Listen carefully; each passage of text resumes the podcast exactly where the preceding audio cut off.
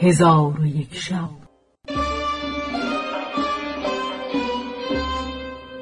چون شب سیصد و شست و دوم برآمد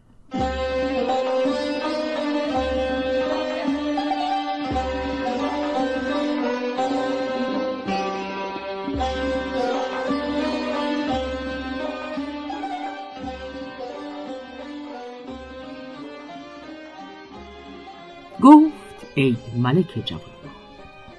دختر ملک گفت هر چه خواهی بکن. و دختر ملک را به خاطر گذشت که او به شهر نخواهد رفت مگر به عزت و شوکت بدان سان که شایسته او باشد. پس ملک زاده دختر ملک را در آنجا گذاشته خود به نزد پدر بیامد. چون پدر او را دید به آمدنش فرحناک شد و ملک زاده به پدر گفت ای پدر بدان که دختر ملک صنعا را آورده و در خارج شهر در یکی از باغها گذاشته اما آمدم که تو را آگاه کنم تا تو موکب مهیا کرده به ملاقات او بیرون روی و حشمت و شوکت و انبوهی لشکر خود به او بنمایی.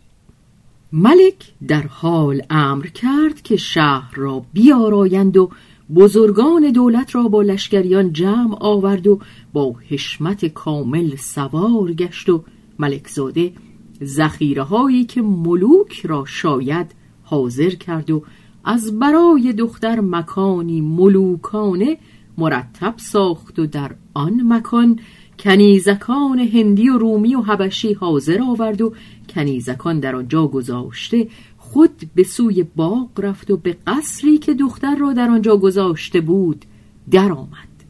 دخترک را در آنجا نیافت. اسب را نیز در قصر ندید.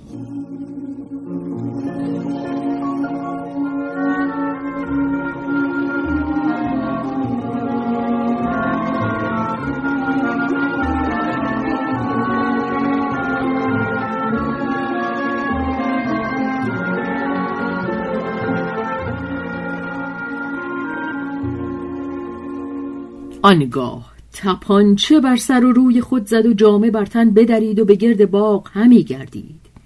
اثری از دختر نیافت. پس از آن با خود گفت این دختر خاصیت این اسب را از کجا دانست که من خاصیت اسب را بر او نشناسانده بودم؟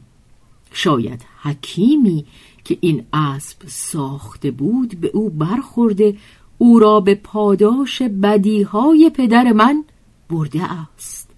پس از آن ملک زاده باغبانان را بطلبید.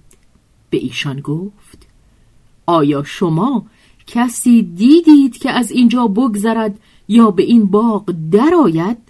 ایشان گفتند ما کسی جز حکیم فارسی ندیدیم که او به باغ درآمد که گیاهان از بحر دارو جمع آورد. چون ملک زاده سخن ایشان بشنید دانست که حکیم دخترک را برده. چون قصه به دینجا رسید بامداد شد و شهرزاد لب از داستان فرو بست.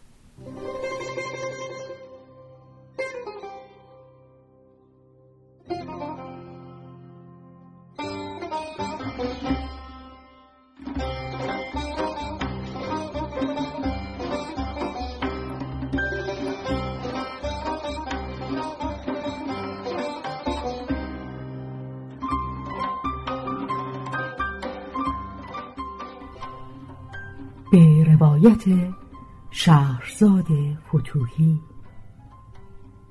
تنظیم از مجتبا میرسمیعی.